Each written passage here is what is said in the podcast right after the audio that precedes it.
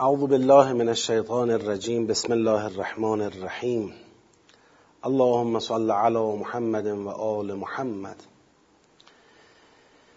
الحمد لله رب العالمين. وصلى الله على سيدنا ونبينا حبيب إله العالمين أبي القاسم المصطفى محمد. اللهم صل على محمد وآل محمد. وعلى آله الطيبين الطاهرين.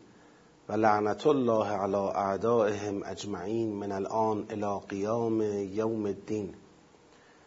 عرض سلام و ادب و احترام محضر شما بزرگواران حاضران در جلسه و گرامیانی که از طریق پخش مستقیم با این برنامه و این جلسه همراهی می‌کنن امروز بزرگترین عید مسلمین و بزرگترین عید انسانیت یعنی روز مبعث حضرت خاتم الانبیا سید الرسل محمد مصطفی صلی الله علیه و آله و سلمه این روز بزرگ رو به همه شما عزیزان و خوبان و گرامیان و قرآن دوستان و متدبران تبریک و تهنیت عرض می‌کنم. انشاءالله که خدای بزرگ به آبروی حضرت محمد مصطفی صلی الله علیه و آله و سلم همه ما رو از مؤمنین مسلمین علاقمندان و اهل فهم و عمل به قرآن کریم و تعالیم نورانی اون بزرگوار قرار بده. مبعث یعنی روز برانگیخته شدن اشرف مخلوقات حضرت محمد مصطفی صلی الله علیه و آله و سلم به رسالت برای انسانها همه انسانها در سراسر زمین و در طول تاریخ. در حقیقت امروز کمال روز کمال معرفته روز کمال اخلاقه روز کمال شکلگیری و تحقق نظامات انسانی اجتماعی فکری فرهنگی سیاسی و غیره است. باید روز مبعث رو به معنای واقعی کلمه بزرگ شمرد و این روز رو به عنوان عید برای خودمون و برای فرزندانمون باید تثبیت بکنیم.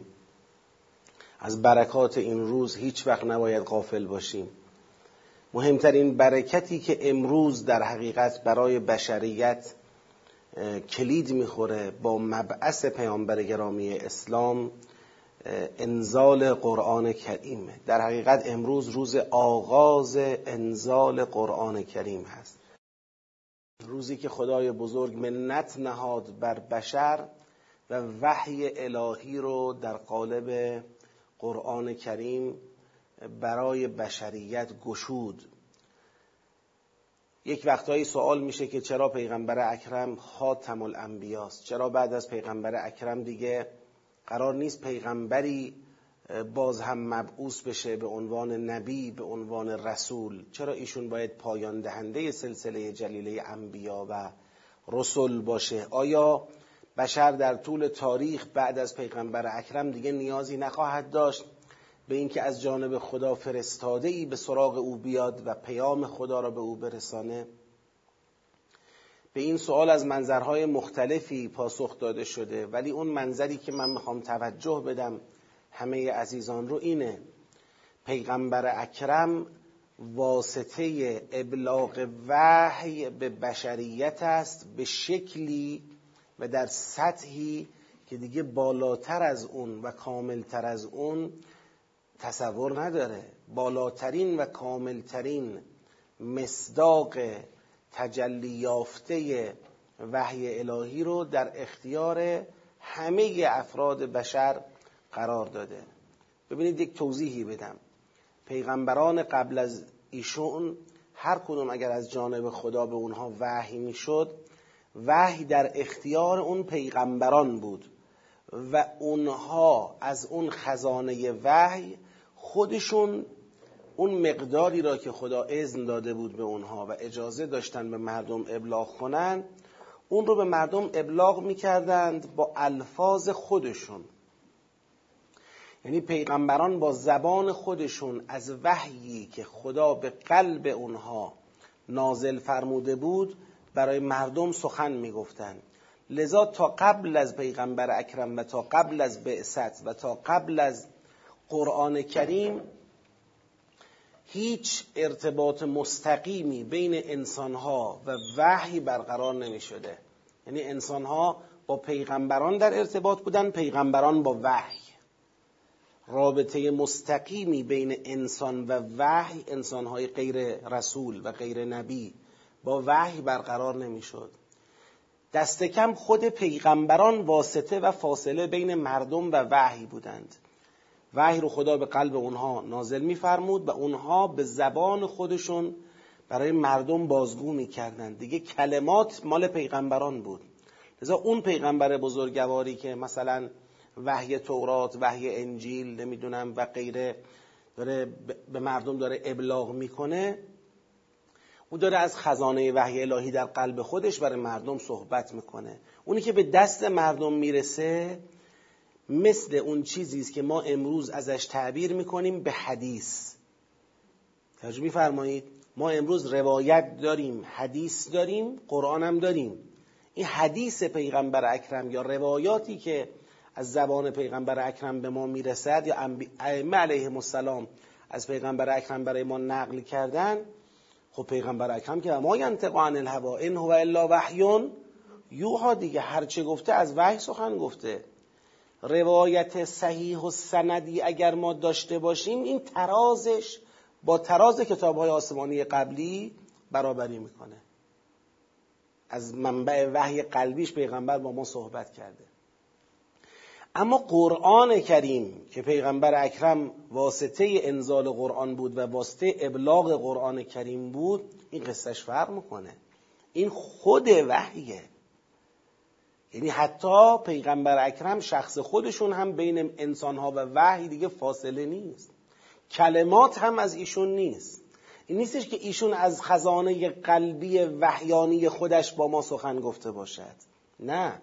وقتی که قرآن می‌خواست نزول پیدا بکنه بر قلب پیغمبر خود حضرت مسلوب الاختیار تحت فرمان خدا و تحت استیلای خدا قرار می‌گیره و وجود متحر او کانال در واقع تبدیل اون حقیقت وحی به لفظ میشه. زبان به اختیار او دیگه نمیچرخه. اونچه که از زبان ایشون داره میاد بیرون به عنوان وحی الهی کلماتی است که خدا در وجود متحر ایشون داره ایجاد می‌کنه و ابلاغ می‌کنه. لذا در قرآن یک اتفاقی افتاد با روز مبعث و با انزال قرآن کریم. یک اتفاقی افتاده که نظیرش در تاریخ نبوده. در تاریخ تمام انبیا و رسول. هنوز اون کمال در کسی به وجود نیامده بود که وجود او کانالی باشد که در اختیار پروردگار عالم به شکل مطلق قرار بگیره و اون مجرای انتقال کلمات پروردگار به بشر باشه و وحی بیواسطه در اختیار مردم قرار بگیره. حالا وقتی وحی به شکل بیواسطه در اختیار مردم قرار گرفت اون هم کاملترین نسخه وحی یعنی هر اون چه که بشر لازم داشت از غیب بداند همه در قالب یک کتاب کاملی بیواسطه در اختیار بشر قرار گرفت. اینقدر میگم بیواسطه منظورم این نیست که پیغمبر واسطه وحی نبوده ها. منظورم اینه که پیغمبر دخالت در این فرایند ندارد جز اینکه کانال مجرای انتقال وحی الهی برای بشره. این دخالت به معنی اینکه کلمات از ایشون باشه جملات از ایشون باشه. ایشون انتخاب کنه از بین معانی و از بین کلمات و جملات و با الفاظ خودش بخواد برای ما نقل بکنه اینا نیست. خب وقتی این اتفاق افتاده وحی الهی به کاملترین شکل ممکن و مستقیم در اختیار بشر قرار گرفته دیگه از اینجا به بعد هر انسانی که ظرفیتی در وجودش داشته باشه برای تلقی وحی الهی هر انسانی گویا این راه براش باز شده که خودش رو به مقام انبیا برسونه. چی می‌خوای؟ نبی چرا شد نبی؟ قبل از پیغمبر اکرم 124 هزار پیغمبر داشتیم چرا شدن پیغمبر؟ چرا شدن نبی؟ چون ظرفیت پیدا می‌کردن که با وحی الهی ارتباط چی پیدا کنن؟ ارتباط مستقیم پیدا بکنن دسترسی به گنجینه وحی الهی پیدا بکنن. خب حالا این گنجینه وحی الهی بفرمایید. این همونی است که در اختیار همه انبیا بود و نمی‌شد در اختیار همه مردم باشه. و امروز در اختیار شماست. چند مرده حلاجید. این گوی و این میدان. لذا میفرماید در روایت که اگر کسی قرآن را فرا گرفته باشد فکعنما ادرجت نبوت بین جنبه اگر کسی قرآن را فرا گرفته باشد مانند این است که نبوت برای او ثبت شده انگار نبی شده در حالی که نبی نیست. در ادامه میفرماید الا اینکه نبی نیست. کلمه نبی بر او اطلاق نمیشه به خاطر اینکه درباره نبی حرکت از اون سمته. یعنی خدا او را برگزیده و فرصت بالاخره ارتباط با وحی و اتصال با وحی را برای او فراهم کرده به شکل انتخابی نبی. اما از این سمت ما این که داریم از خدا توفیق جلب می‌کنیم و خودمون به سمت وحی داریم میریم. به شکل اختیاری ما داریم به این سمت میریم. لذا کلمه نبی اطلاق نمی کنیم اما اونی که اومد با این گنجینه وحی الهی ارتباط برقرار کرد ارتباط کاملی برقرار کرد منصفانه متحرانه این فکعنما ادرجت نبوت بین جنبه. چی می‌خوای دیگه؟ چی لازم داشتی از وحی؟ بیا. برای همینه که دیگه بعد از این یعنی بعد از مبعث پیغمبر اکرم و بعد از نزول قرآن دیگه جا ندارد که بخواد نبوت به معنای سابقش ادامه پیدا بکند. یعنی امکان تکثیر به وجود آمده. اونچه که قبلا باید انتخابی از بین بشر اتفاق میافتاد امروز در اختیار بشره آقا این گوی این میدان بیاید جلو. کی دوست داشته مثلا در حد انبیا با وحی ارتباط داشته باشه راه بازه بیاید ارتباط پیدا بکنید. قرآن کریم یک پدیده بسیار ممتاز و منحصر به فرد در طول تاریخ انبیا و رسوله. هیچ پیغمبری و هیچ رسولی وجودش به اون عظمت نبوده و اون ارتفاع روحش در اون اندازه ای نبوده که بتونه مجرای انتقال این فیض اعظم باشه جز پیغمبر اکرم. روحی و ارواح العالمین لتراب مضجعه الفدا. جز این شخصیت بزرگوار. اونم چطور وحی رو دریافت کرد چطور ابلاغ کرد که نمونه هایی از اون رو قرآن بیان می‌کنه با وجود این عظمت که در پیغمبر اکرم است با وجود این ابهت با وجود این ارتفاع روحی که این بزرگوار داره وقتی می‌خواد وحی رو دریافت بکنه یه وقتایی می‌بینید که نقل شده. پیغمبر اکرم بحث مزمل مدثر زملونی. بپوشونید مرو لرز وجود او رو فرا می‌گیره. ضعف وجود او رو فرا می‌گیره. در بعضی از نقل ها آمده رنگ از چهره او میپره. عرق سرد بر پیشانی او مینشینه. انگار حالت مرگ به او می‌خواد رخ بده. از بس این وحی سنگینه که خدا در سوره مزمل میفرماید اینقدر زملونی زملونی راه حل مسئله نیست. یا ایها المزمل قم اللیل الا قلیلا. که پیغمبر اکرم رو به اون تمرین سخت معنوی که جز اندکی از شب را دیگه تو نباید بخوابی. که حضرت بعد از نازل شدن اون آیات میگن دیگه هیچ شبی را به خواب عمیق فرو نرفته. هیچ شبی را. گفتنش آسانه. ظرف آبی در کنار او بود تا می‌خواست خوابش سنگین بشه و عمیق بشه بلند می‌شد وضوع می‌گرفت و به نماز میایستاد و به تلاوت قرآن مشغول می‌شد. چرا که ان میاد میرسونه بحث به اینجا. قم اللیل الا قلیلا نصفه او انقص منه قلیلا او زد علیه و رتل القرآن ترتیلا. انا سنلقی علیک قولا ثقیلا. این سخن سنگین رو می‌خوایم بر تو القا کنیم. ان ناشعت اللیل هی اشد وقعا و اقوم قیلا. شب می‌تونی آماده بشی نه وقت دیگری. ان لک فی النهار سبحا طویلا. در طول روز خیلی مشغله های متعددی متوجه توست. رسولی مردم به تو مراجعه می‌کنن. روز که متعلق به مردمی شب باید خودتو آماده کنی. دیگه خواب راحتی به چشمان مبارک حضرت نیامده بعد از این آیات. تا بتونه سکوی باشه برای فرود آمدن این وحی عظیم و مجرایی باشه کانالی باشه برای انتقال دادن این فیض اکمل. لذا دیگه پیغمبر اکرم باز کننده راه رسیدن به مقام انبیا برای همه بشریته.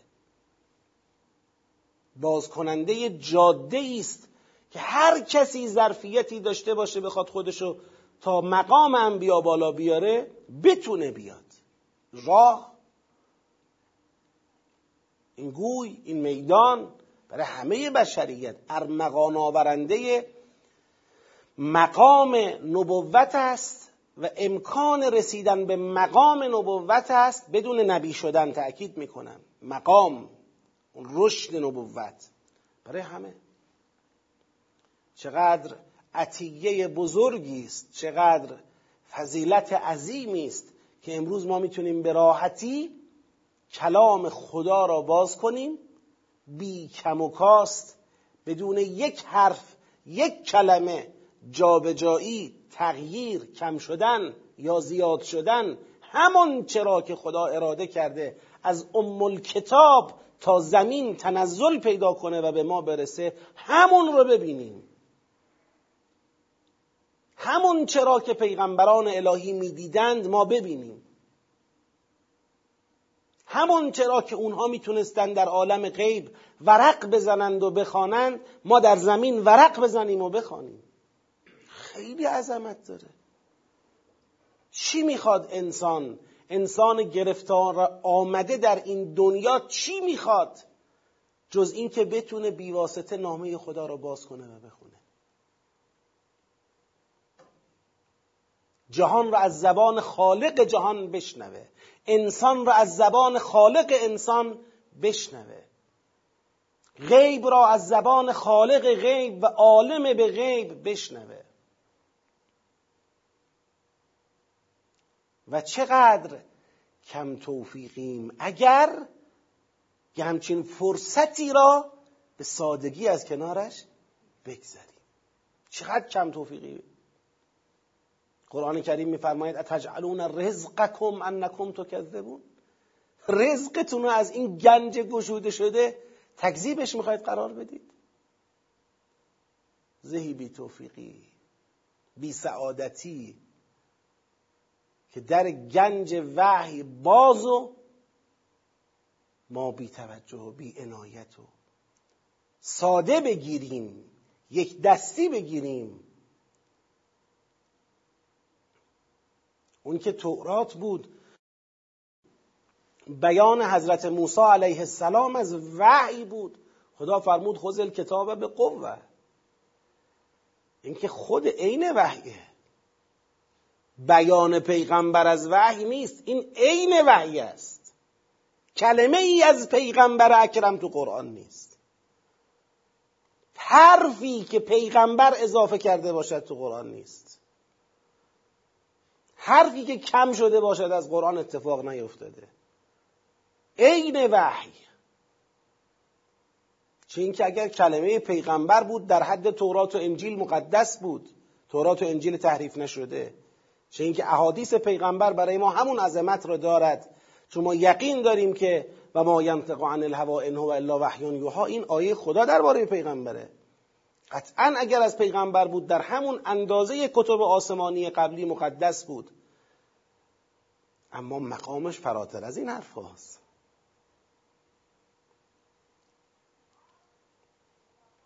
من فکر می‌کنم این روز که روز یعنی سرآغاز و تلیعه تولد پرفیز قرآن کریم به عنوان وحی الهی متن وحی الهی بی کم و کاست. بزرگترین عید بشریت هست بالاترین اید انسانیت هست و فراتر از این و بالاتر از این در قاموس فرهنگ انسانی ایدی قابل تصور نیست.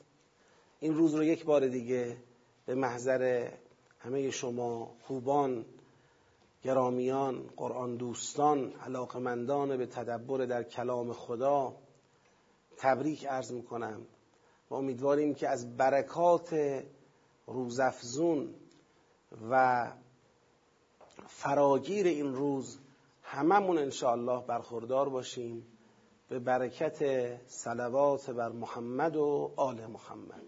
اللهم صل علی محمد و آل محمد و عجل فرجهم. نمی‌تونم به سادگی از کنار این مبحث بگذرم. انسان باید هر چند وقت یه باری یاد مدیون بودن خودش به پیغمبر اکرم بیفته که چقدر ما امروز در برخورداری از این فیض مدیون پیغمبریم. چقدر مدیون این بزرگوار هستیم.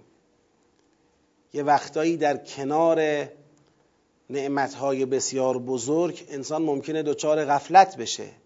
برای انسان به خاطر جنس انسان که جنس آمیخته با غفلت و نسیان هست یه وقتایی برای انسان فراموشی آرز بشه غفلت آرز بشه.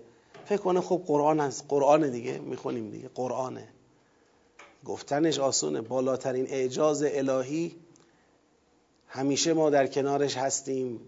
مجال پیدا می‌کنیم بازش کنیم مجال پیدا می‌کنیم بخونیم. چجوری میشه شکر این نعمت رو به جا آورد؟ چجوری میشه از عهده شکر یک حرف قرآن برآمد؟ یک حرف قرآن. چجوری میشه ادای دین کرد در مقابل پیغمبری که وجودش فدای نزول قرآن شد؟ لحظه لحظه عمرش را به جهاد گذروند تا قرآن به ما برسه. جهاد با خود جهاد با جهان جهاد با شیاطین. چجوری میشه از عهده این دین برآمد؟ هیچ هیچ راهی برای ادای این دین هیچ راهی برای ادای این شکر وجود نداره جز اظهار عجز. به درگاه خدای متعال که خدایا ما از شکر این نعمت عاجزیم ما را قدردان این نعمت قرار بده و ما را از اون برخوردار کن و جز اظهار عجز. به ساحت پرفیز مقدس نورانی و ملکوتی پیغمبر اکرم که یا رسول الله ما از زیر دین شما و اون بزرگواری که شما در حق ما داشتی حالا شما از اون جهت که رسول اللهی عبداللهی خدا از شما قدردانی می‌کنه و سعی شما رو مشکور قرار میده. ولی ما که از فیض وجود شما برخورداریم زبانی و کلمه ای برای تشکر از شما نداریم. در تمام قاموس انسانیت ما اگر همه سپاس ها و قدردانی ها و تشکرها را کنار هم جمع کنند و همه احوال قدردانی ما را در کنار هم جمع بکنند که از عهده یک قدردانی ساده یک تشکر ساده از یک ساعت شما بر بیایم ما از اون عاجزیم. یا رسول الله تو را به بزرگی خدا و به عظمت خدا و به جلال و جبروت خدا سوگند میدیم. از عالم بالا دعاگوی امت خودت باش دعاگوی ما باش چرا که دعای تو در پیشگاه خدا مستجابه. یا رسول الله اون چه از کاستی های ما از نقص ما از قفلت ما از کم توفیقی ما از بیتوجهی ما نسبت به قرآن کریم نسبت به تعالیم نورانی خودت می‌بینی تو را به پروردگار تو را به خالقت تو را به ربت تو را به اون کسی که مبعوثت کرد سوگند میدیم. به درگاه او برای ما استغفار کن و از درگاه خدا برای ما طلب مغفرت کن. که امید ما به این است که خدا استغفار تو را در حق ما بپذیرد. و برای ما دعا کن که خدا ما را به رشدی بالاتر از این در کنار کلام نورانی خودش و در کنار تعالیم نورانی تو برساند. یا رسول الله از خدا بخواه فردای قیامت که به تصریح قرآن شکایت خواهی کرد از امت به خاطر محجور قرار دادن این قرآن یا رب ان قومی اتخذوا هذا القرآن محجورا اون روز ما در زمره کسانی که از اونها شکایت خواهد شد نباشیم. اللهم صل على محمد وآل محمد وعجل فرجهم. اللهم صل على محمد وآل محمد وعجل فرجهم. اللهم صل على محمد وآل محمد وعجل فرجهم. إن الله وملائكته يصلون على النبي. يا أيها الذين آمنوا صلوا عليه وسلموا تسليما. اللهم صل على محمد. و آل محمد و عجل فرجهم. اگر نبود این که مباحث پیش رومون که در سوره مبارکه فستاد داریم به جنبندی فصول می‌پردازیم اگر نبود که اینها درباره پیغمبر اکرم است و درباره عکس عملی که بنی اسرائیل نسبت به وحی الهی نشون دادن و چطور سهم خودشون را از وحی خدا به هیچ تنزل دادند اگر نبود که این مباحث مربوط با مبعث است به خودم اجازه نمی‌دادم. کلمه ای درباره موضوعی غیر از مبعث پیغمبر اکرم زبان باز کنم و صحبت کنم و فقط به این خاطر هست که به خودم این اجازه رو میدم که در محضر کلام نورانی حضرت حق قرآن کریم قرار بگیریم و از این کتاب شریف به خصوص با این موضوع خاص که موضوع مبعث پیغمبر اکرم هست بهره ببریم ان الله برای شادی قلب نازنین پیغمبر اکرم و راضی شدن اون بزرگوار از ما و دعا کردنش برای ما و برای استجابت دعای او در حق ما باز هم صلواتی ختم بفرمایید. اللهم صل علی محمد. خدایا هرچه درود است هرچه رحمت است هرچه برکت است هرچه مغفرت است هرچه لطف است هرچه کرامت است هرچه فضیلت است هرچه بزرگواری است هرچه جود است. خدایا هر اونچه در خزانه غیب تو هست و قابل اعطا به بندگان توست. افضل اون را اکرم اون را اکمل اون را اتم اون را به پیغمبر اکرم به آل متحر ایشون برسان و ما را از فیض وجود اون بزرگواران محروم نفرما. خب ما در سوره مبارکه فستات که در حال تدبر هستیم دور اول و دوم و سوم رو به لطف الهی پشت سر گذاشتیم. و دور چهارم تدبرمون رو داریم پیاده می‌کنیم. و در این دور چهارم داریم ارتباط سیاقها را بررسی می‌کنیم. چون سوره سوره با عظمتی است در مقام بررسی ارتباط سیاقها متوجه میشیم که خود این سیاقها هم یک دستبندی هایی دارند. یعنی اینطور نیستش که با بررسی ارتباط سیاقها در همون اقدام اول ما به جهت هدایتی کل سوره دست پیدا کنیم بلکه طبقه بندی شده باید پیش بریم. می‌بینیم این سیاق ها که مجموعاً چهل و پنج سیاق بود اگر اشتباه نکنم این چهل و پنج سیاق خودشون دارن چند تا چند تا فصلهایی را شکل میدند. خودشون با هم خوشه هایی را درست می‌کنند. خب وقتی یک این وضعیتی حاکمه متدبر طبیعتا به این وضعیت توجه می‌کنه و این سیاق ها رو همینطور چند تا چند تا باید با هم بررسی کنیم. ما به این مجموعه های چند سیاق مرتبط با هم در یک سوره میگیم فصل. میگیم فصل. فصل مجموعه سیاق هایی است که در کنار هم یک مجموعه بزرگتری رو درست کردن. ما به اون فصل در واقع میگیم. حالا می‌خوایم ببینیم سوره مبارکه فستاد چند فصل داره. من اجمالا عرض می‌کنم چیزی حدود ده یا یازده. حالا فعلا یه جاهایی هنوز برای خودم داریم بحث می‌کنیم روش اما ده تا یازده تا فصل داره.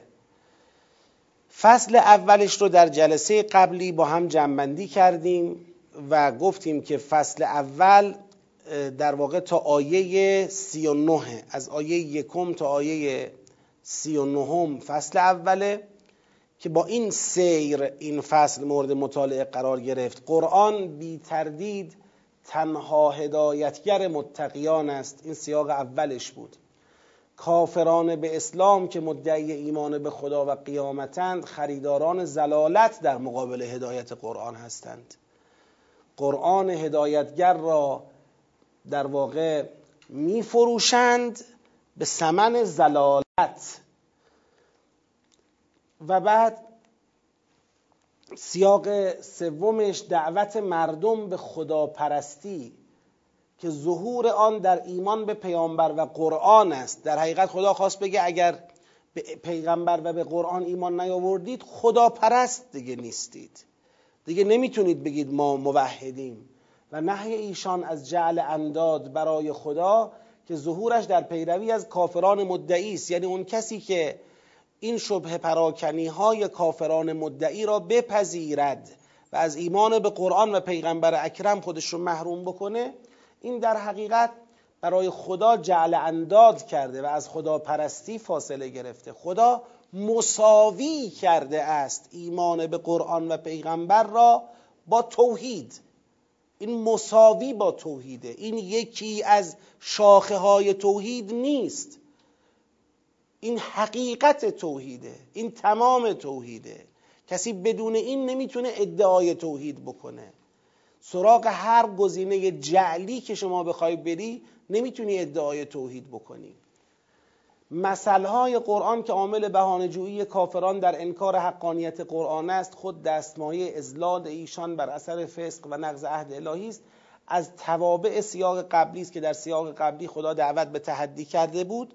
یه عده اومده بودن در مقام بالاخره مثلا اناد با قرآن بهانه جویی از مسئله قرآن بکنن که این کتاب شما اینجوری حرف زده. که خدا میگه اتفاقا همون ها دستمایه ازلال ایشان بر اثر فسق و نقض عهد الهی است. در نهایت خدا کفر به خودش را با یادآوری جریان خلقت جهان برای انسان و جعل آدم به عنوان خلیفه خدا در زمین زیر سوال برد که این کفر را زیر سوال برد. باز این کفر ظهورش در چیه؟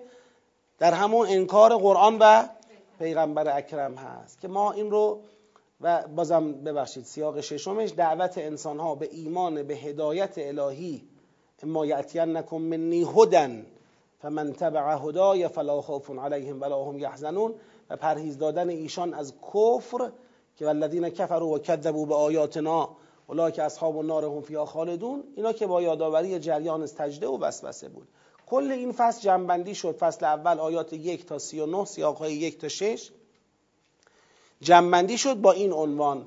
مقابله با تفکیک ایمان به پیامبر و قرآن از ایمان به خدا و قیامت. این دوتا رو نمی‌تونید از هم جدا بکنید. بیان ضرورت ایمان به قرآن به عنوان تنها راه رسیدن به رستگاری و فلاح و نجات. وقتی که قرآن کریم ایمان به قرآن کریم شد همون ایمان به خدا و قیامت پس تنها راه نجات ایمان به قرآن کریم و پذیرش پیغمبر اکرم به عنوان رسول این قرآن هست. و در نهایت تخصیص عنوان ترک خداپرستی جل انداد کفر فسق به کسانی که از ایمان به قرآن سر باز می‌زنند. یعنی خدا همین ابتدای کلام خودش بعد از سوره حمد در اوائل سوره فستاد تکلیف بشریت را روشن کرده. راهی به جز قرآن کریم برای رسیدن به نجات و فلاح و رستگاری وجود نداره. هیچ امکانی برای تفکیک کردن بین ایمان به خدا و قیامت از ایمان به پیغمبر و قرآن وجود نداره. هر صدایی که از هر حنجره ای بلند بشه بخواد بگه یک راه هم اسلام است یک راه هم قرآن است راه های دیگری هم وجود داره و اون راه ها مثلا چه هست و چه هست و چه هست اون هنجره نیست جز هنجره جاهلانه جز هنجره معاندانه و شیطان زده. قطعا. چرا که خدا بزرگترین و مهمترین سوره قرآن سوره مبارکه فستات را با این بیانیه آغاز کرده. در واقع فصل اول این سوره یک بیانیه عظیم است که تکلیف جهانیان را در قبال این کتاب روشن کنه.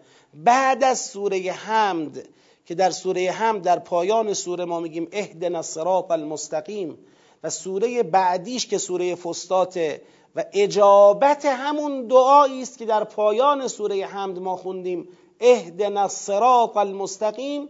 اجابتش به این است که ذالک الکتاب لا ریب فیه هدى للمتقین. هدایت می‌خوای این کتاب.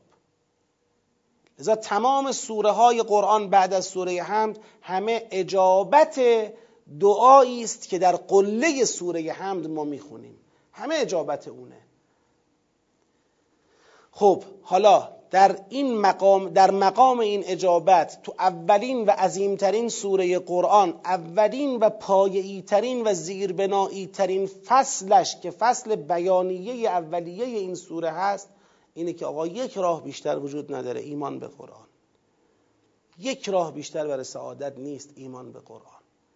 دیگه بعد از آمدن قرآن هر کی از هر چی دم بزنه به غیر از قرآن این نیست جز اناد شیطانی که در وجودشه. نیست جز اینکه خودپرسته. نیست جز اینکه غیر خدا پرسته خب. اما فصل دوم. فصل دوم از سیاق هفت شروع میشه که سیاق هفت از آیه چهل تا چهل و شش هست. یه مروری بکنیم این سیاق چه بود. خطاب به بنی اسرائیل. ببینید قشنگ مصداق اولی که داره راجبش صحبت میشه. حالا علل قاعده من برای اینکه همه بدانن. خیلی ها با خودشون گمان می‌کنن که آقا ترتیب مصحف مثلا یک ترتیب بعدا درست شده. ترتیب اصلی وحی اون ترتیب نزول است که مثلا ترتیب های نزولی ما داریم. اول فلان سوره نازل شد بعد فلان سوره نازل شد بعد بعد بعد. همینطوری. بعد ترتیب مصحف رو بهش براش وقعی قائل نیستن. اینا متوجه نیستن. اینا نمی‌دونن که چی میگن. من می‌خوام یک سوال فقط بپرسم. با توجه به قرآن به این سوال جواب بدیم. علل قاعده پیغمبر اکرم آمده که از صفر رو شروع کنه یا آمده که رسالت انبیای گذشته و معموریت اونها را به کمال برسانه؟ کدومه؟ اصلا عقلم, عقلم جواب بدی همینه. اصلا قرآن هم نبود. ما با عقل این مطلب رو میفهمیدیم که پیغمبر اکرم نیامده که از صفر شروع کنه. پیغمبر اکرم آمده آن چرا که از زمان حضرت آدم شروع شده.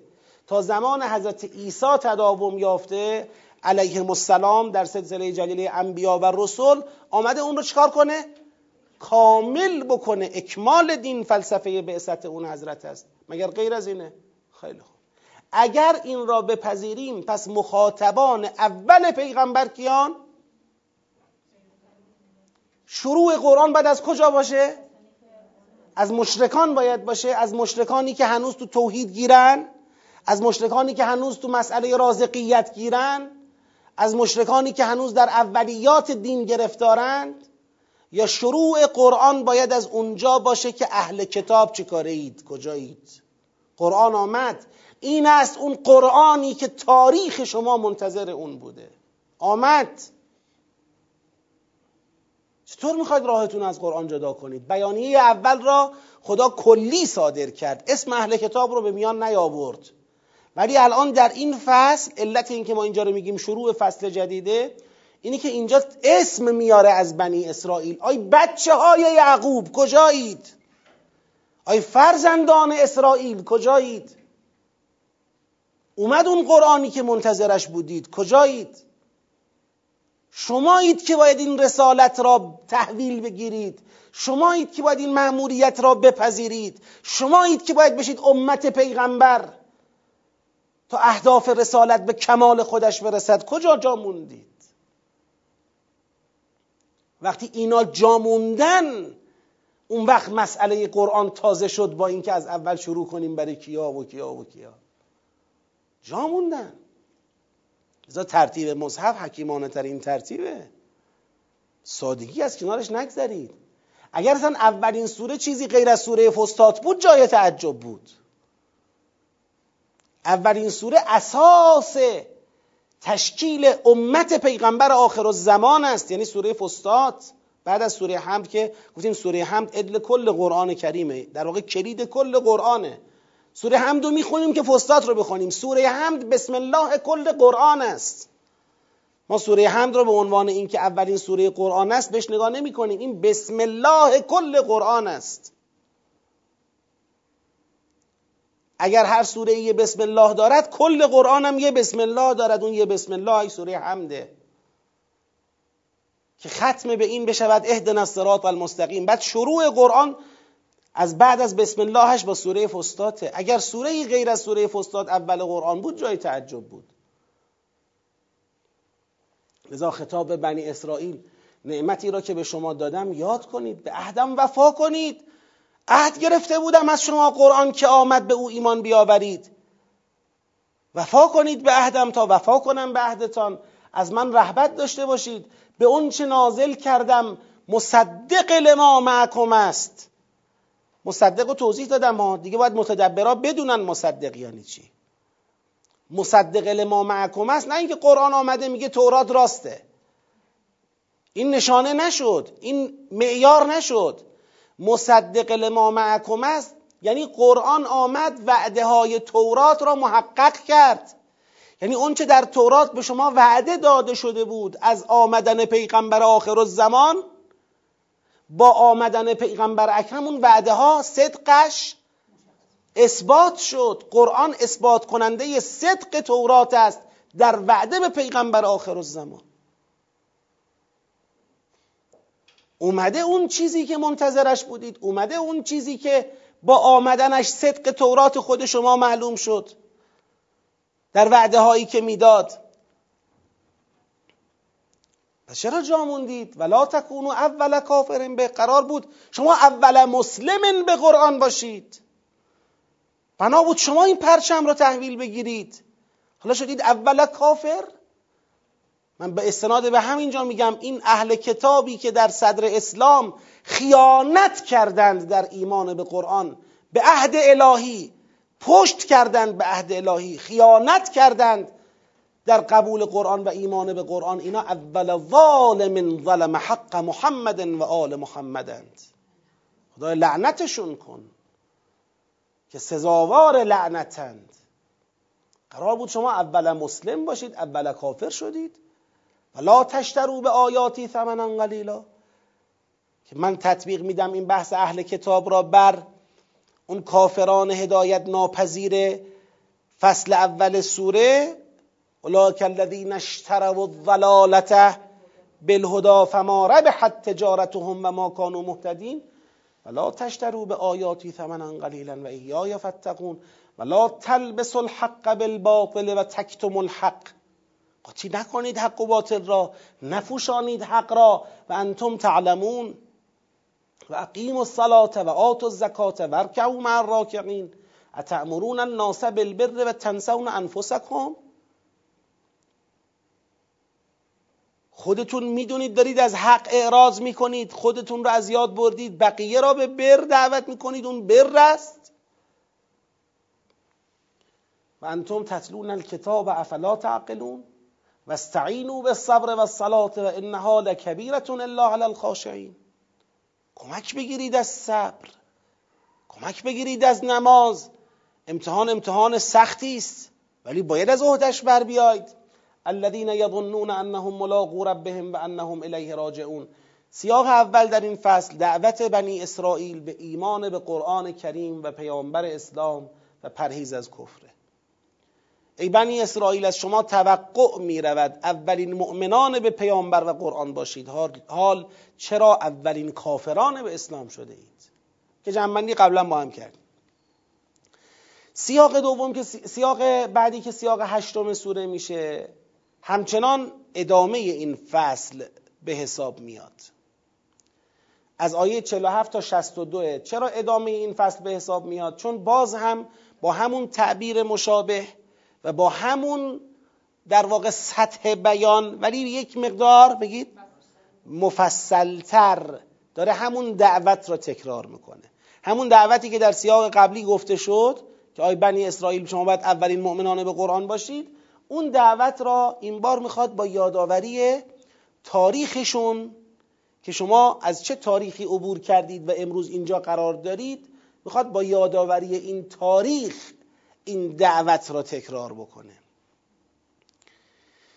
یا بنی اسرائیل اذکروا نعمتی التي انعمت علیکم و انی فضلتکم علی العالمین. اون نعمتی که گفته بودم یاد کنید نعمت تفضیل شما بر جهانیان است. شما اون امت برگزیده اید.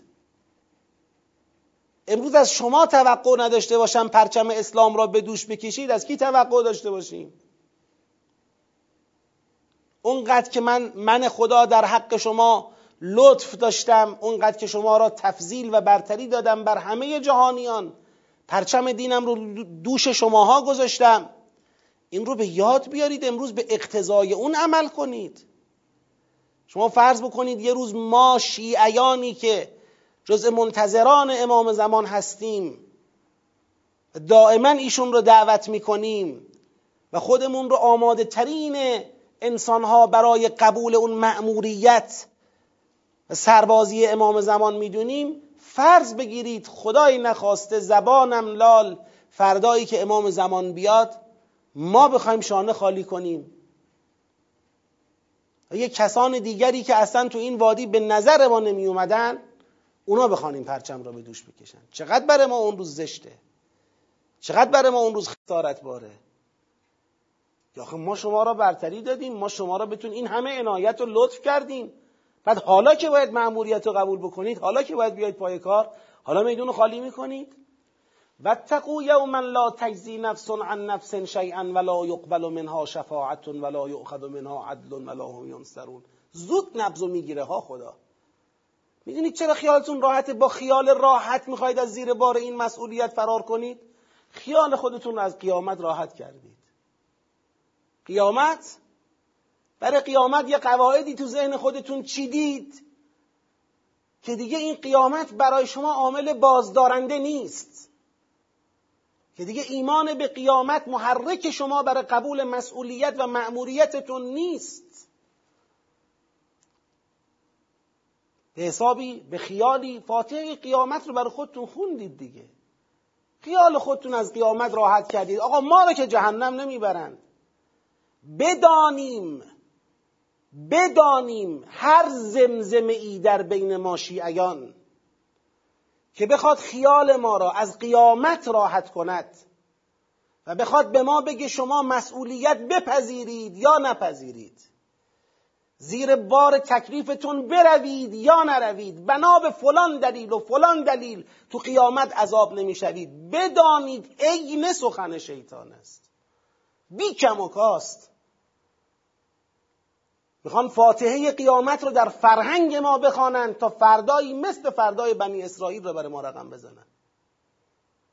قرآن در مقابل دیدگان ما. گفته بودن لن تمسن النار الا ایاما معدوده. قرآن در مقابل دیدگان ما. تو خودشون اینجوری جا انداخته بودن که ما جهنم نمیریم بریم هم چند روز بیشتر نیست. و به همین خاطر به راحتی در مقابل پیغمبری که موعود بود و همه نشانه ها رو در او می‌دیدن ایستادن. به راحتی. و پس زدن او را. خیالشون راحت بود که اتفاقی نمیفته اولین حرف اینه و تقو یوما لا تجزی نفس عن نفس شیئا. قیامت روزی نیست کسی به جای کسی جزا بشود. قیامت روزی نیست از کسی قبول شفاعت خیالی و پنداری بشود. قیامت روزی نیست از کسی جایگزین پذیرفته بشود. قیامت روزی نیست که یاری خدا برسد بی آنکه لیاقت و صلاحیتی برای اون یاری وجود داشته باشد. قیامت را جدی بگیرید. من به خودم هشدار میدم به فرهنگ شیعی هشدار میدم. قیامت را جدی بگیرید. ما امید آینده تاریخیم. قیامت را ولی جدی نگیریم عاقبت همینه. جز عده معدودی نجات یافته نخواهیم داشت. اون پیچ حساس میدون رو خالی خواهیم کرد.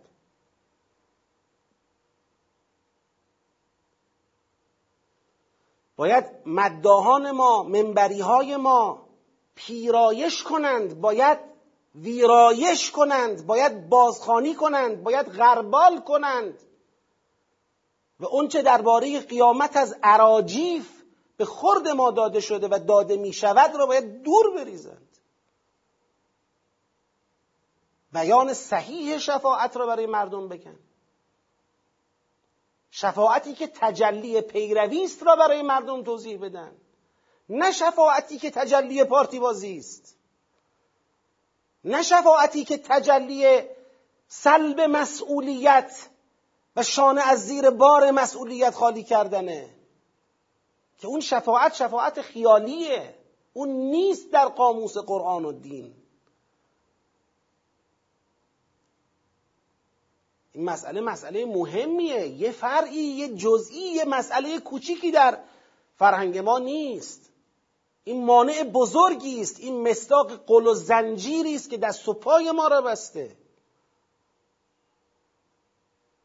این به مسابه مواد مخدری است که به ارواح ما تزریق میشه و اونها را معتاد می‌کنه و نعشه می‌کنه. و از کار و حرکت و قبول مسئولیت باز میداره. عامل تخدیره. نه عامل حرکت. بعد خدا شروع می‌کنه همون انی فضلتکم علی العالمین را که گفتیم بست ماجرا تو این قسمته. شروع می‌کنه این رو توضیح میده. اون وقتی که شما را نجات دادیم از آل فرعون کدوم آل فرعون؟ اونایی که بدترین عذابها را درباره شما روا می داشتند پسرانتون را ذبح می زنانتون را نگه می داشتند تا همیشه شما مردمی باشید. مغلوب مقهور. تو مشت اونها باشید. خدا شما را نجات داد و این نجات امتحان عظیمی بود. این نجات را سهل نگیرید. شما مرهونید مدیونید. شما نجات یافتگان از اون تغیان و فتنه فرعونید. چجور با شکافتن دریا اونم چه نجاتی؟ چه نجاتی؟ چه, چه حجت بینی چه معجزه آشکاری شما امتی هستید که خدا از تو دل دریا عبورتون داد برای نجات از فرعون. دریا را به واسطه شما شکاف داد شما را نجات داد و آل فرعون را غرق کرد در مقابل دیدگان شما و تماشا می کردید بعد از که از دریا عبورتون داد با موسی وعده گذاشتیم. متکلم ملغیر میگم همونطور که قرآن گفته. با موسی وعده گذاشتیم چهل شب چه کردید؟ یادتون میاد؟ چهل شب موسی را بردیم عجولانه به دنبال دنیا رفتید. اتخذتم العجل گوسال گرایی این تو قرآن بحث کردیم در دور اول. گوسال گرایی گوساله نماد این ماجراست. عجل از عجله است. شما اون راه عجولانه را در رسیدن به دنیا به عنوان منطق دین برگزیدید. این شد اتخذتم العجل. گوساله را پر پرستیدید و اتخاذ کردید به عنوان نماد دین و نماد خدا. من بعدهی و انتم ظالمون. تو دهه فجر یک دو روز مونده بود به 22 بهمن. یه صحبتی توی هشتگرد داشتیم در خصوص بحث اتخاذ عجل.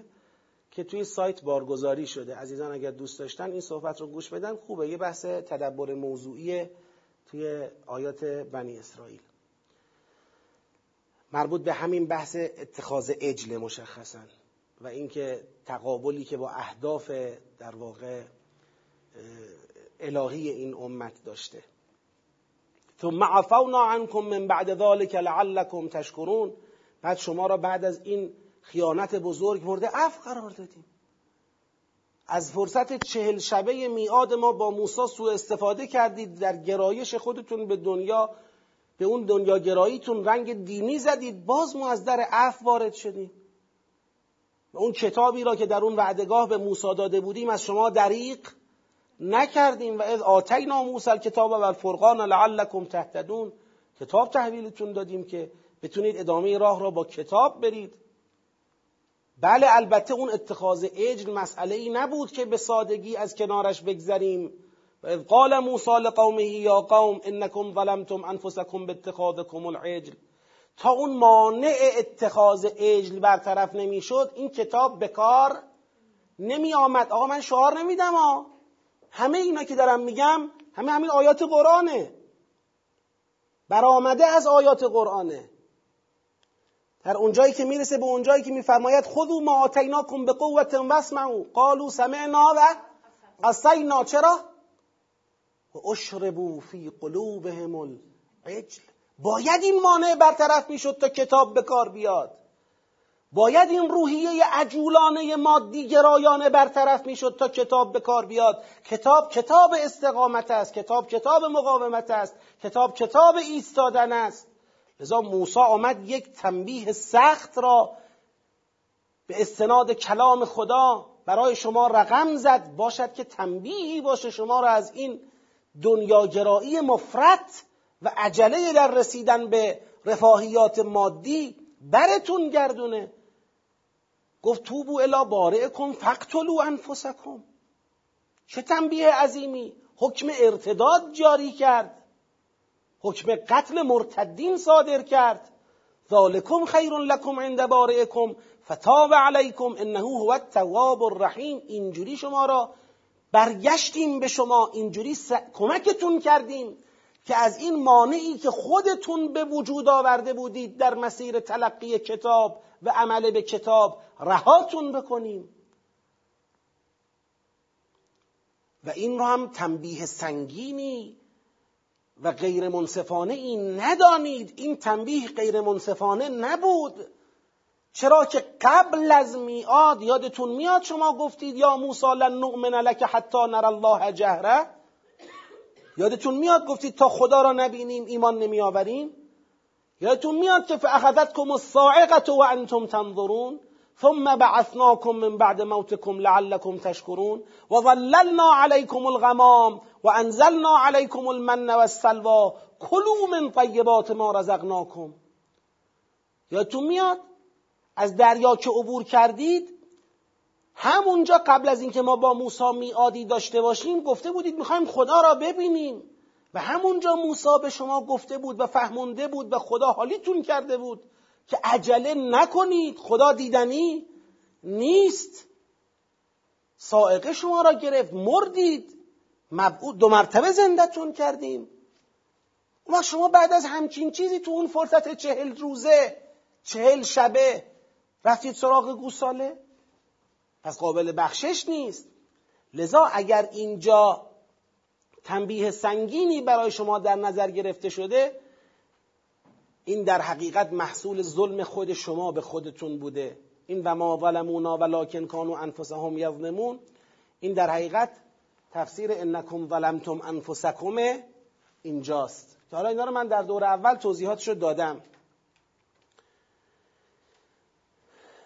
به یاد بیارید اون وقتی را که از دریا عبور کرده بودید گفتیم ادخلوا هذه القريه فكلوا منها حيث شئتم رغدا وادخلوا الباب سجدا وقولوا حطه نغفر لكم خطاياكم. و سنزید المحسنین. یادتون میاد که چطور اون تلیعه شکلگیری فرهنگ دینی را در اون قریه برای شما رقم زدیم؟ اونجا چه کردید؟ فبدل الذین ظلموا قولا غیر الذی قیل لهم. اونجا همون فرهنگ را جابجا جا کردید. فرهنگ دینی را بدل کردید به همون فرهنگ مادی گرایانه فانزلنا علی الذین ظلموا رجزا من السماء بما كانوا یفسقون. تازه فقط خوردت نبود. ما اونجا از انواع آبادانی ها برای شما تأمین کرده بودیم. خوردن یک قسمتش بود. یادتون هست که از استسقا موسی لقومه فقل نضرب بعصاک الحجر؟ فانفجرت منه اثنتا عشرة عینا قد علم كل اناس مشربهم. کلو این فکلو اینجا رو خدا حالا کامل کرد. کلو واشربو من رزق الله ولا تعثوا في الارض مفسدین. یعنی ما خودمون امکانات مادی هم برای شما ایجاد کرده بودیم. اما اون عجله دنیاگرایانه شما باعث شد که از اون فرهنگ دینی عبور کنید. کار به کجا برسد؟ به اونجایی که قلتم یا موسی لن نصبر علی طعام واحد. اون اتخاذ عجل شما را کشید به اینجا که لن نصبر علی طعام واحد. فدع لنا ربک یخرج لنا مما تنبت الارض. من بغلها و قثائها و فومها و عدسها و بصلها. گفتید ما نمی‌تونیم اینجوری تحمل بکنیم. ما را برگردون به اون سرزمینی که اونجا کشت و کار می‌کردیم. قال اتستبدلون الذي هو ادنا بالذي هو خیر. موسی فهمید که اینا مسئلهشون سیب زمینی و خیار و سیر و نمی‌دونم امثال اینها نیست. مسئله اینها برگشتن به مصر است. اتستبدلون الذي هو ادنا بالذي هو خیر؟ شما این فرهنگ الهی که بهتر است را می‌خواید جایگزین کنید با اون فرهنگ مادی خودتون؟ اهبتو مصرا فان لکم ما سألتم. حبوط کردید. شما این مسیر رو یک بار تجربه کردید. راهی رو که تا یک بخش قابل توجهیش رو رفته بودید برگشتید. چه شد؟ و ضربت علیهم الذلت و المسکنت و باعوا بغضب من الله. ذلت آمد مسکنت آمد غضب الهی آمد. ذلك بانهم كانوا یکفرون بآیات الله و یقتلون النبیین بغیر الحق. ذلك بما عصوا و كانوا یعتدون. کفر به آیات خدا و قتل نبیین آغاز شد. خب این تاریخ یه تاریخ عبرتآمیزی است عبرتآموزی است که برای بنی اسرائیل بازگو میشه. اینجا یک دفع دخلی لازم داره. اون دفع دخل اینه یعنی این وضعیت همگانی بود یعنی همه تو این مسیر حبوط و تو این مسیر سقوط و سراشیبی خودشونو قرار دادن. خدا میگی در طول تاریخ هر کسی که حقیقت ایمان به خدا و قیامت و عمل صالح را داشته و دارد به اجر اون رسیده. بحث ما اینجا جریانی است نه افرادی. و الا ان الذين آمنو و الذين هادو و هر کس در طول تاریخ به هر دینی که در اون مقطع باید به اون دین متدین می بوده اگر متدین بوده با حقیقت ایمان به الله و الیوم الاخر من آمن بالله و الیوم الاخر و عمل صالحا فلهم اجرهم عند ربهم ولا خوف علیهم ولا هم یحزنون. این در واقع یه تبصره است یک استطرادی است تردن است که جلوی یک اشکال احتمالی را بخواد بگیره که این قضاوت جریانی که ما از بنی اسرائیل کردیم از نجات از فرعون تا دو مرتبه بگید.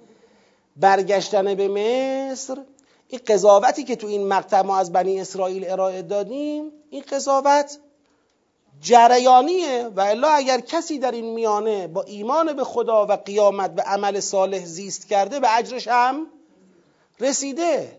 این قاعده خداست. خب در این سیاق جمعندی کرده بودیم قبلا یادآوری نعمت تفضیل به بنی اسرائیل و دعوت ایشان به تقوا از روز قیامت همون دعای اول. فقط این وسط نعمت تفضیل بست داده شد. تو اون پرانتزه آوردیم. در فاصله تاریخی نجات از فرعون تا بازگشت به مصر. که با ظلم و ناشکری یعنی گوساله پرستی و دنیاگرایی آنان ختم به ذلت و مسکنت شد. بنی اسرائیل شما همون آدمایی هستید که نجاتتون دادیم از فرعون با عزت با احترام با الطاف ویژه دائما لغزیدید دائما لطف کردیم دائما اشتباه کردید دائما برگشتیم به شما تا اینکه در نهایت با بی صبریتون دو مرتبه مسیر رفته راه برگشتید. خب این تاریخ را بهش توجه بکنید. شما یک بار اینجوری به تفضیل ما و به لطف ما پاسخ این شکلی دادید. الان در مقابل این پیغمبری که آمده باز می‌خواید همین سیره را در پیش بگیرید؟ بازم می‌خواید این لطف ما را که ذالک فضل ذالک فضل الله یعطیه من یشا بازم می‌خواید در مقابل فضل الهی یه موضعی شبیه این بگیرید که در طول تاریخ داشتید؟ در حقیقت خدا می‌خواد به اونها بگه خدا هم ولی نعمت شماست و هم تنها یاور شما در قیامت. پس چرا از ایمان به کتاب او سر باز می‌زنید. این جنبندی کردیم در وقت خودش. سیاق بعدی آیه 63 تا 66 همچنان تو این فصله. چرا؟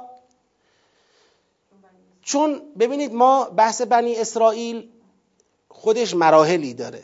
یک مرحله از مباحث بنی اسرائیل تا اونجاییه که هنوز قرآن کریم اعلان ناامیدی از ایمان آوردن اینها نکرده. و هنوز ما تو سیاقایی هستیم که خدا دارد به بنی اسرائیل خیلی جدی و رسمی میگه بیاید ایمان بیارید. سیاق اول که مشخصا تو اون چند تا آیه کوتاه که اذکروا نعمتی التي انعمت علیکم اوفو به عهدی اوف به عهدکم و ایای فرهبون و بحثایی که به قرآن ایمان بیارید. سیاق دوم با یه مقدار بسته بیشتر و یادآوری تاریخ بنی اسرائیل باز اونها رو دعوت کرد به چی؟ به اینکه ایمان بیارید. الان بازم می‌خواد بهشون یک یادآوری دیگه بکنه. و از اخذنا میثاقکم. و رفعنا فوقکم الطور. خذوا ما آتیناکم به قوت واذکروا ما فیه لعلکم تتقون. اون موقع یادتونه وقتی شما عهد گرفتیم بابت کتاب از شما چه کردید ثم تولیتم من بعد ذلک. خیلیاتون رویگردان شدید. فلولا فضل الله علیکم و رحمته لکنتم من الخاسرین. که فضل و رحمت خدا نبود. قطعا از خسارت یافتگان بودید. یعنی انقدر اون گناه بزرگ بود که کفایت کند برای اینکه دیگه خدای یه رو شما بزنه. ولی فقط اون افرادی را که خیانت کرده بودند خدا مجازات کرد. ولقد علمتم الذین اعتدوا منکم فی السبت. این تولیتم چگونه انجام شد؟ با اعتدوا منکم فی السبت. فقلنا لهم كونوا قردة خاسئین.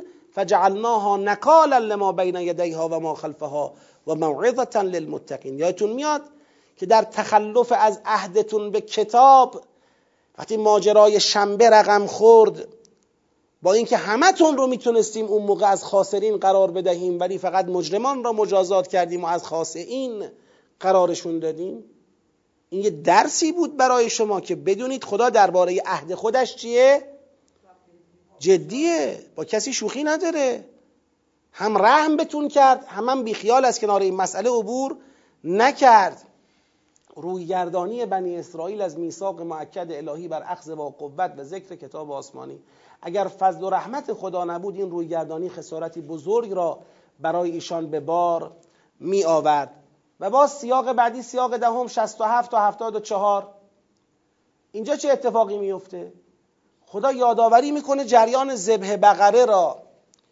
به یاد بیارید اون وقتی را که موسی علیه السلام به قومش گفت خدا فرمان داده شما را که بقره ای را بکشید گاوی را بکشید.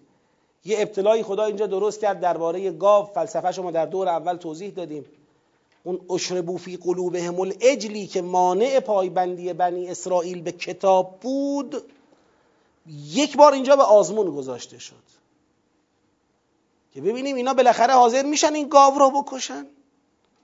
حاضر میشن از این روی کرد مادیگرایانه و عجولانه خودشون عبور بکنن که شما خیلی سخت و دیر ولی به هر حال در نهایت این کار را انجام دادید. همین بود که اگر انجام نشده بود کار تمام بود. همون موقع کار تمام بود. حالا ببینید خدا چقدر با اینا راه اومده. و از قال موسی لقومه ان الله یامرکم ان تذبحوا بقره. قالوا اتتخذنا هزوا؟ مسخرمون کردی؟ قال اعوذ بالله ان اكون من الجاهلین. قال ادع لنا ربك يبين لنا ما هي قال انه يقول انها بقره لا فارض ولا بكر عوان بين ذلك فافعلوا ما تؤمرون. قال ادع لنا ربك يبين لنا ما لونها. قال انه يقول انها صفر بقره صفراء فاقع لونها تسر الناظرين قال ادع لنا ربك يبين لنا ما هي ان البقره تشابه علينا و انا ان شاء الله لمهتدون. یه نقطه نجاتی گذاشتن. قال انه يقول انها بقره لا ذلول تثير الارض ولا تسقي الحرث مسلمه لا شية فيها قالوا الان جئت بالحق فذبحوها و ما کادو یفعلون. حالا سر چی این مطلب مطرح شده بود که بیاید این گاو را بکشید؟ و از قتلتم نفسا فدارعتم فیها. والله مخرج ما کنتم تکتمون فقل نضربوه به بعضها كذلك یحیی الله الموتى و یریکم آیاته لعلکم تعقلون. ثم قست قلوبكم من بعد ذلك فهی کالحجاره اینجا رو رد کردید به یه شکلی. ولی باز اینم در نهایت کار رو کشون به اونجا که قصاوت قلب براتون ایجاد شد. او اشد و قصفه مثل سنگ یا سختتر. و ان من الحجارة لما يتفجر منه الانهار. و ان منها لما يشقق فيخرج منه الماء. و ان منها لما يهبط من خشیت الله. و ما الله بغافل عما تعملون. این سیاق چجوری جمع شده بود؟ لجاجت بنی اسرائیل در جریان ذبح بقره نشانی از حب اجل حب دنیای ایشان که به قصاوت قلبشان انجامید لجاجتی که اینجا به خرج دادن نشون می‌داد که چقدر اینا تو اون حب اجل چیان پافشاری دارن. در نهایت به کجا کشید؟ به قصاوت قلب کشید. با اینکه خدا در ماجرای اجل قدرت خود بر معاد را نشان داد اما دنیاگرایی بنی اسرائیل سرانجام ایشان را به قصاوت رساند. بحثا اینا انجام شده.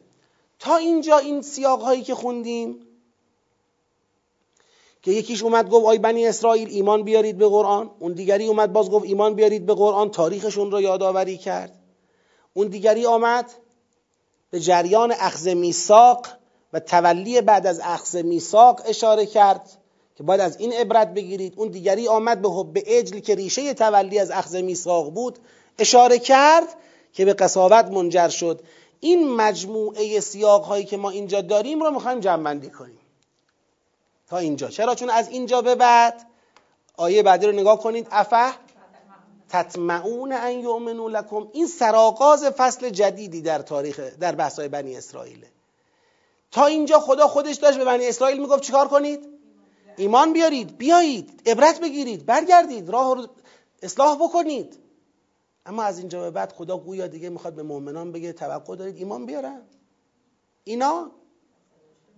این دیگه اون مقطعیه که اینا هیچ جوره با اون پروسه اولیه که پروسه دعوتشون به ایمان بوده همراه نشدن. به شکل جریانی. فردی رو کار نداریم. حالا افرادی همراه شدن اجرشو بردن. اما به شکل جریانی به شکل امتی با اون پروسه همراه نشدن. این مال این مقطعه. از اینجا به بعد فصلی از سیاقهای مربوط به بنی اسرائیل را داریم که دیگه خدا می‌خواد بگه امیدی به ایمان آوردنشون نداشته باشید. یعنی دیگه از اینجا بعد گویا می‌خواد حسابشون رو از حساب مؤمنان چیکار کنه؟ جدا کنه. دیگه ول کنیم دیگه. دیگه با اینا نمیشه کار کرد. باید شیفت کنیم باید بچرخونیم باید فرمون بگرده دیگه. این جاده جاده ای نیست که اینا بازش کنن مسیر طی بشه.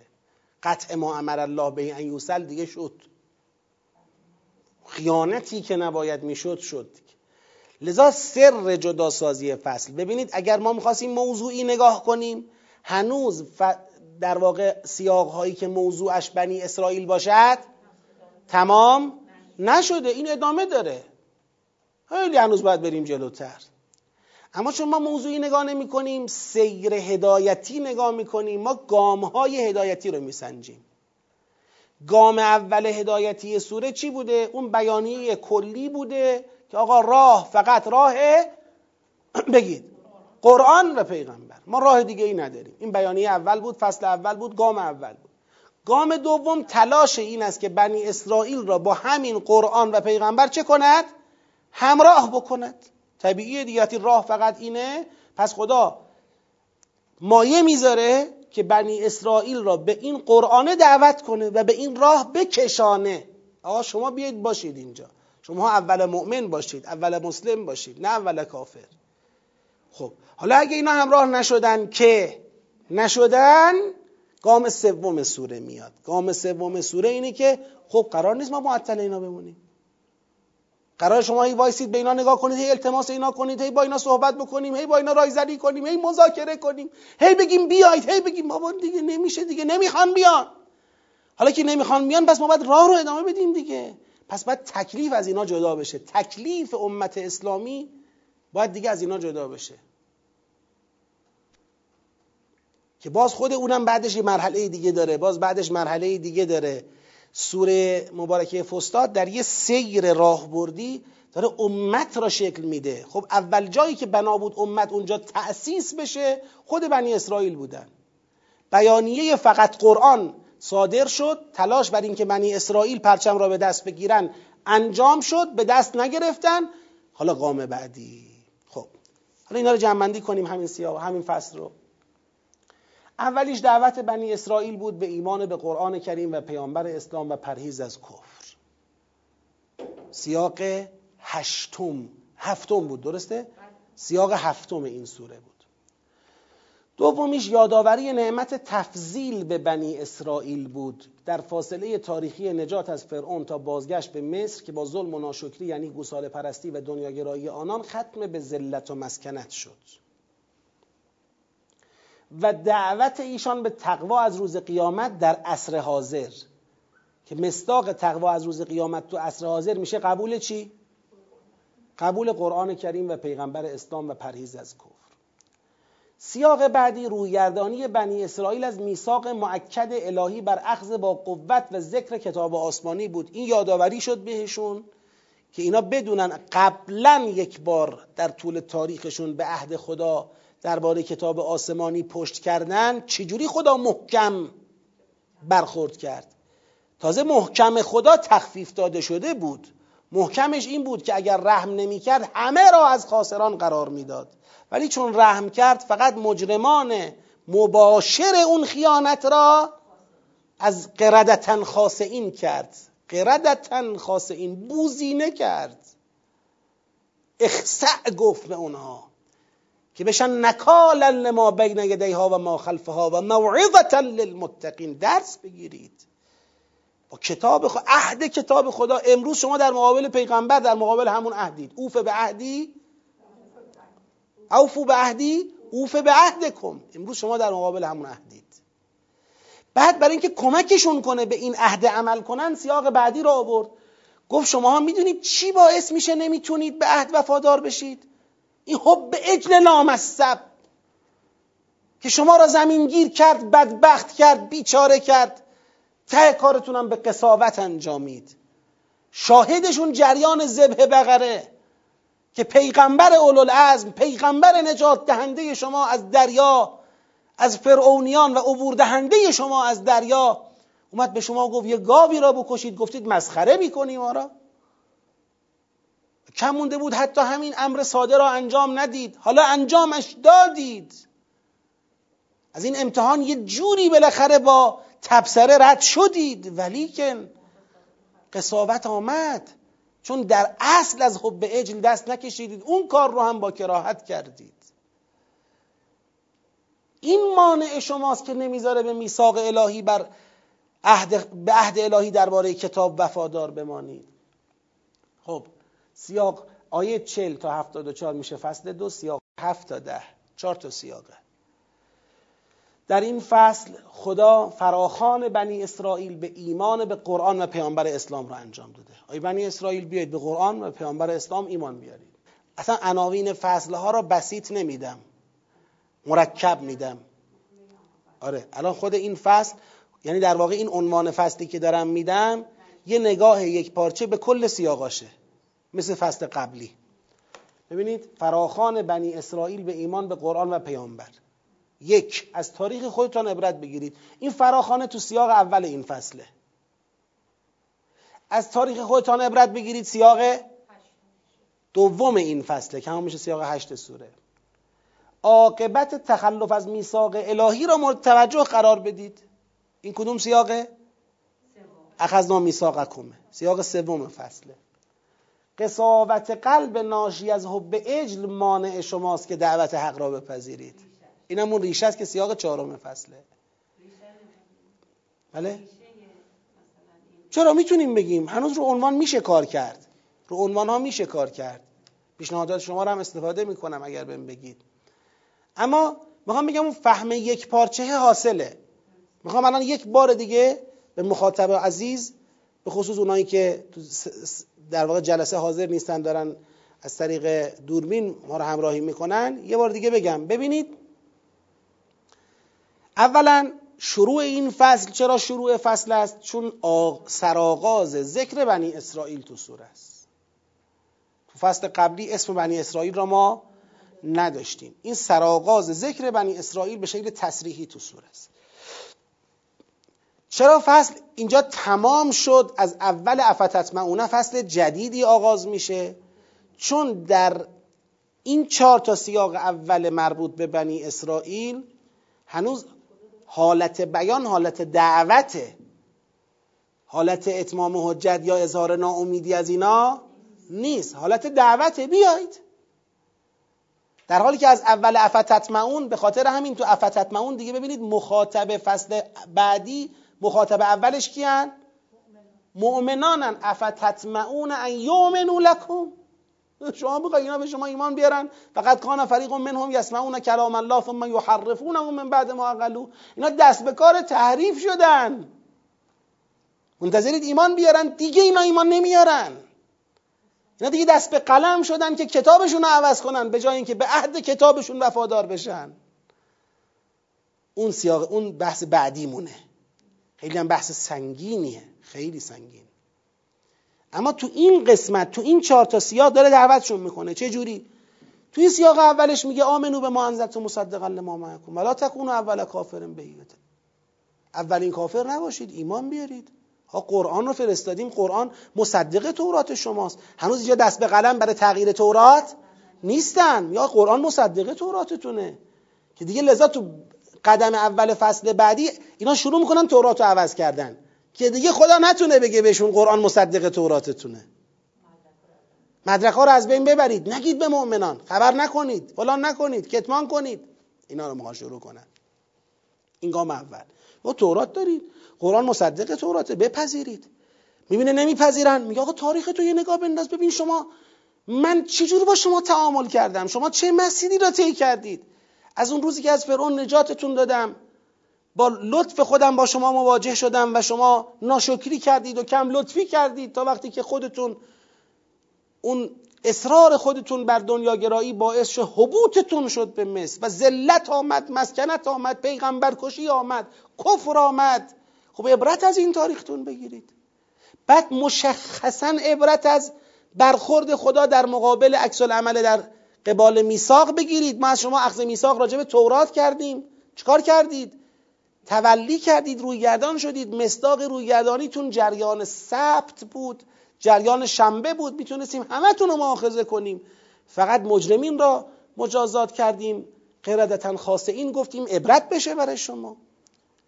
راهنماییتونم می‌کنم. جریان ذبح بقره در تاریخ شما نشانه است که میفهماند شما چرا نمی‌تونید به عهد خدا پایبند بمونید. به زور بقره را ذبح کردید. و چون به کراهت این کار رو کردید قصاوت دنبالش اومد باز براتون. بابا دیگه خودتون از این وضعیت نجات بدید. آدم درباره حالا بنی اسرائیل جای خود دارند. درباره این قشر از انسانها. یاد یک حکایت خیلی خیلی مزهکی میافته. به بند خدایی به کسی مثلا می‌بینی بدهکاره؟ میگه بیا بدهی تو بده. میگه آقا چند ساله میگم دو روز به من؟ مهلت بده. دو روز مهلت بده مثلا. این چند ساله این دو روز تموم نشده که دو روز به من مهلت بده. بابا خدا اگر شماها که با عجله دنبال رسیدن به اون اهداف مد نظرتون از نظر مادی و دنیایی هستید. با اتخاذ اجل دنبال آباد کردن دنیاتون هستید. اگر شماها از این مسیر کوتاه آمده بودید و تن به وحی الهی و استقامت پای وحی الهی داده بودید تا حالا کار تمام شده بود بابا. تا حالا کار تمام شده بود. امروز وضع شما و وضع بشریتی نبود.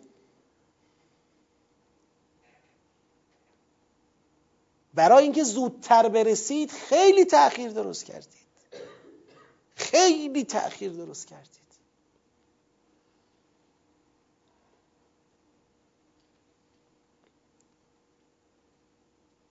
من نمی‌دونم. امروز فکر می‌کنم همچنین ما هم نمی‌تونیم به سادگی فقط راجع به بنی اسرائیل نگاه کنیم حرف بزنیم. ما هم همینیم. برای اینکه زودتر برسیم خیلی تاخیر درست می‌کنیم. خیلی ساده شو براتون بگم. حالا بین پرانتز دوست ندارم هر بحثی رو به هر چیزی رب بدم ولی دلم نمیاد اینو نگم. خیلی نقده چون آدم از نقد تاریخ علی علیه السلام تو نهج البلاغه تو همین خطبه 24 که می‌خونیم تمام نهج البلاغه چی فرمود؟ ان من سرحت له العبر اما بین یدیه من المثلات حجزته التقوا عن التقهم فی الشبهات. اما بین یدیه من المثلات چیه؟ بین یدیه من المثلات یعنی همین عاقبت های جلو چشم. نزدیک هشت سال پیش عجله کردیم که به رفاه برسیم کرنش در مقابل آمریکا و قدرت های مادی دنیا که زود مشکل رفاه ها چکار کنیم؟ چیکار کرد؟ چی شد؟ چی شد؟ تأخیر انداختیم اگه تو این هشت سال وایساده بودیم سر انرژی هسته حق مسلم ماست الان کجا بودیم؟ همین چیز ساده کوچیک ها کوچیک تو پرانتز کوچیک خدا شاهده حالا وضع اقتصادیمون. به مراتب بهتر از این بود. قدرت سیاسیمون در دنیا به مراتب بهتر از این بود. وضعیت جبهه مقاومت به مراتب بهتر از این بود. حاج قاسم هم هنوز فرماندهی می‌کرد. ریشه اینها رو کنده بود دیگه از منطقه. اومدید با عجله برسید به هیچی نرسیدید. همه چی رو خراب کردید. کی؟ تا کی؟ تا کی می‌خوایم اتخاذ اجل بکنیم؟ تا کی می‌خوایم با نسخه خودمون برسیم؟ وایسیم دیگه پای وحی بیستیم.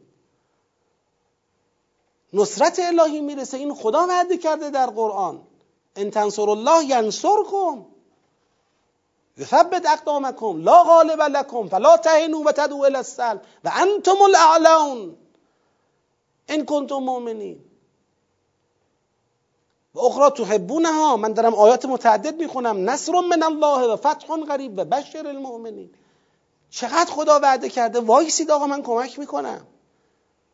باور نمی‌کنیم.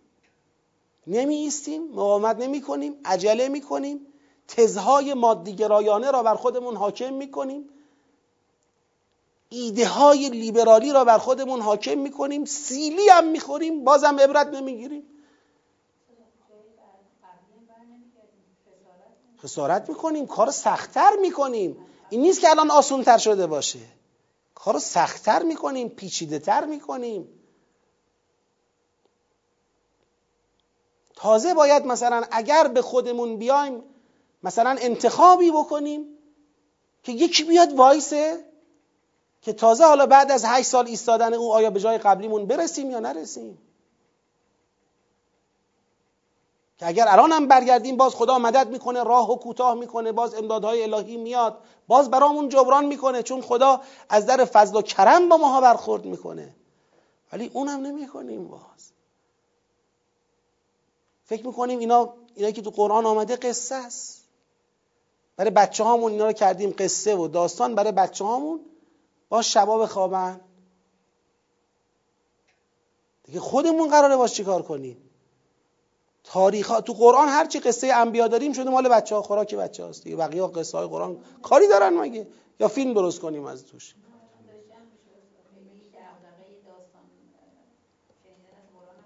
حالا اونم یه واویلای دیگه است. اما به اونم اکتفا کنیم باز خسارته. و قرار ما نگاه کنیم ببینیم. خدا داره جلوی چشم ما داره با یه امتی که قبل از ما برگزیده بودن.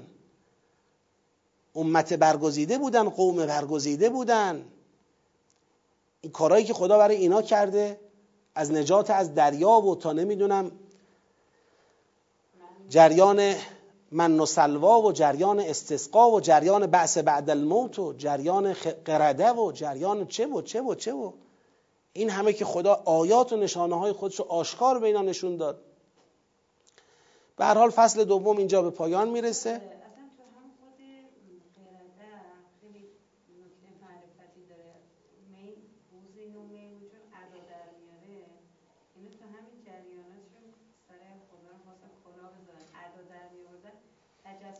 همون شد. بله بله نکته خوبیه. بله. بله. بله. انشالله که اینجور نباشیم. انشالله که نباشیم. انشالله که نباشیم. می‌خوایم عبرت بگیریم که انشالله نباشیم.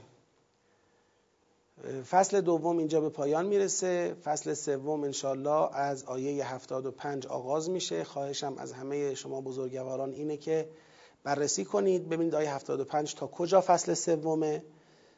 فقط راهنمایی می‌کنم که هنوز یه بار دیگه داخل بحثای بنی اسرائیل فصل عوض میشه. حالا همین مقدار تو ذهنتون باشه و انشالله با مطالعه هم نسبت به دو فصل قبلی هم برای فصل بعدی آماده انشالله تشریف بیارید.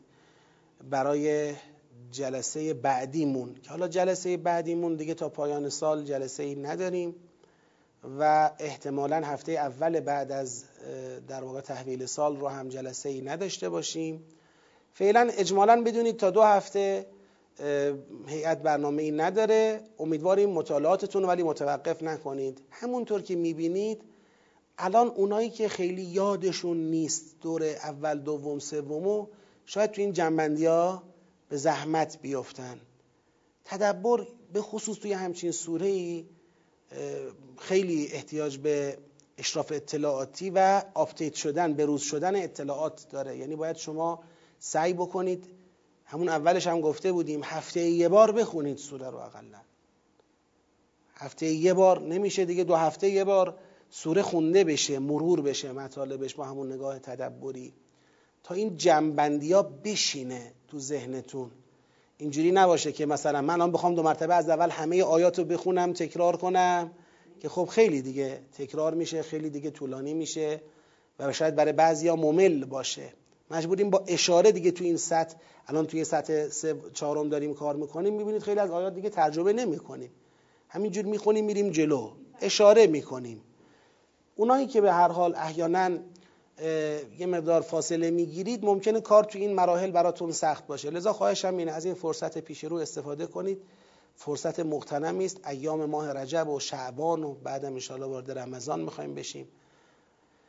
خدا انشاءالله اگر عمری داد توفیقی داد مکرر تدبر در این سوره را مرور بکنید تا این مراحل رو انشاءالله به حلق و الهی محکم بگیریم و بفهمیم و به سلامت و عافیت دین و دنیا از این سوره خلاصه عبور بکنیم. عبور از مرحله تدریسیش و الله همواره با این سوره خواهیم بود انشاءالله. خدایا به احترام قرآن کریم ما را با قرآن کریم با پیغمبر اکرم و اهل بیت طیب و طاهر اون بزرگوار محشور بفرما. صلوات ختم بفرمایید.